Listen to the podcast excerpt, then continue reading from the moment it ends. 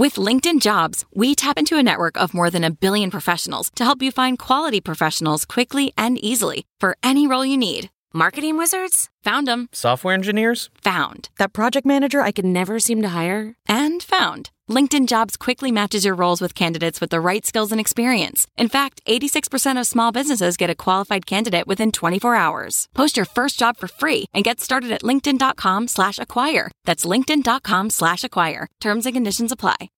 As you write your life story, you're far from finished. Are you looking to close the book on your job? Maybe turn a page in your career? Be continued at the Georgetown University School of Continuing Studies. Our professional master's degrees and certificates are designed to meet you where you are and take you where you want to go. At Georgetown SCS, the learning never stops, and neither do you. Write your next chapter. Be continued at scs.georgetown.edu slash podcast. Hey, this is Alyson. Before we start the show, I wanted to encourage you all to subscribe to Success on Apple Podcasts or your favorite app. It's a great way to make sure you never miss one of our most recent interviews. And while you're there, please leave a review and a rating. It really helps others find the show. Thanks.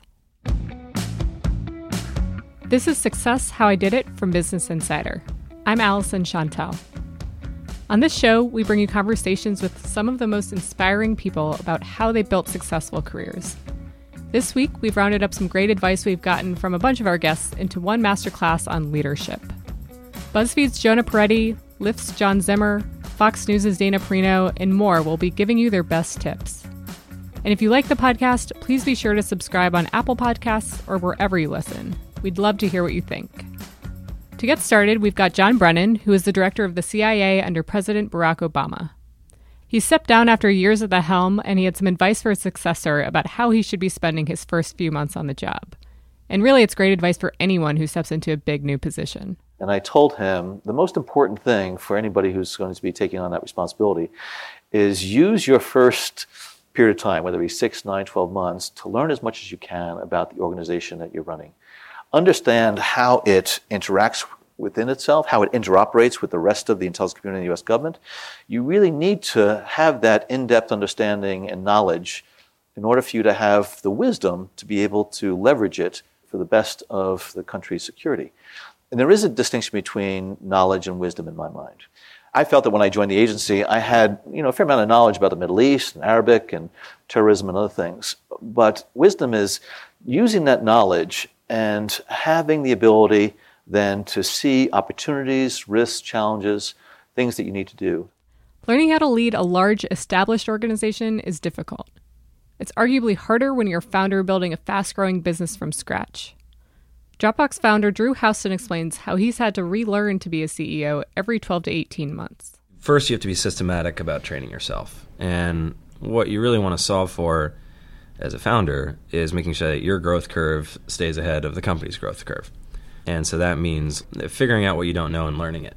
And no one is going to do that for you. The challenge, especially as a as a company scaling, is that your job as CEO changes every 12 to 18 months. It's just no one taps you on the shoulder and tells you that. So, for example, in the beginning, you're just spending time building a prototype, and it's all about creating the product. But then, once you have a product, you need users. How do you get distribution? How do you grow? That's a whole different challenge. And then scorecard changes again. Once you have distribution, then you need revenue, and then you need a working business model. And then you get competitors. And then it's not just revenue, but it's actual cash flow or profit. And so, sort of as in real life, the scorecard changes at these different breakpoints and different points of adolescence or maturity in the company. Uh, that's probably the most kind of bewildering part of the job is that your job changes so much just as when you think you're getting good at the old job, you have a new one that is totally unfamiliar. No leader is perfect, and the idea of making a mistake that could hurt your team or your company is absolutely terrifying. But Tim Armstrong, who's the CEO of AOL and now Oath, says it's actually okay for CEOs to fail sometimes. I think your CEO job, you basically have to be okay with risk and you have to be okay with failure. I, I a saying which is you have to fail towards a goal. Like as long as you're failing, if you know what the goal is, it's okay to fail in that direction. And that's kind of the advice I got from people. Of course, nobody wants to fail, but when you do fail or someone on your team fails, it all comes back to the leader and it's all their responsibility, which is why they say it's lonely at the top. Startup founder and early Uber investor Scott Belsky knows this better than anyone. As the leader of a company, it's always lonely. You look for mentors and other people that you can go to for specific things. And I think I did that. I didn't have anyone who I could just tell everything to and who could just be there, you know, shoulder to shoulder with me until we actually raised money. Until then, I think I just was really selective about it, and uh, and was really lonely, and it was anxiety filled. And I also believe that as an entrepreneur, one of the greatest costs is the constant processing of uncertainty that your brain is managing. It's almost like dedicating twenty percent of your RAM to one task that is always running and you're never as present with your family or your friends and you're always just processing. And i think that's really really hard but it's part of the cognitive cost you pay. Building a successful startup is by far one of the hardest things a person can do. To succeed as a leader you have to be passionate about the work you're doing every day and not just looking for a big payday in the end. That's how buzzfeed ceo jonah peretti has made it through really tough times. Yeah i mean i think you shouldn't be a ceo or even a startup executive or employee if you don't like things that are hard and challenging and that you don't like trying to do things that are difficult where you have to figure out new things that don't exist yet. Like that has to be part of why you do it. It has to be part of the fun. They say when there's a bubble or lots of money flows into startups, you have a lot of people who come in because they want to make a lot of money. And it's just a lot harder than than it looks. Harder meaning that the day to day is trying to create something new and trying to be a small little guy in a giant industry. If you love that, if you love the struggle, and that's part of why you, you do it, it also makes selling a company a, a, a lot less appealing because if, if the idea is you, are doing that so you can relax or something, if you know you, you wouldn't be building the company in the first place if you if your goal was to relax. Part of building a successful company includes building a successful team. Before she was a Fox News host, Dana Perino was George W. Bush's White House press secretary. She learned how to do the job from her boss, Tony Snow, who put his ego aside and mentored her. Tony Snow, because he was not territorial, and he certainly did not think he was too big for his britches, he was very comfortable allowing me to fill in for him. The first time I filled in for him was like his second week on the job. I had never even been on television before, and I was very happy to be behind the scenes. I remember he said to me, You are better at this than you think you are. And I think he saw something in me that I didn't recognize. I also encourage managers to think about that, which is that your success can be measured by the people that you train and that you promote. And don't hold people back. Let them have some face time with the boss. And that's why I was such a good deputy for Tony Snow, because he actually let me do stuff. If you give your team members more responsibilities, they'll also feel more of a responsibility to help the company succeed. PayPal CEO Dan Schulman said he really found his footing as a leader when he had to take time off work for a family tragedy. His team stepped up to the plate in his absence, and he gave them full credit when he returned. When I came back, I realized my team had really hung in there with me, and I just realized that what we had accomplished was completely what they had accomplished. I gave them full 100% credit.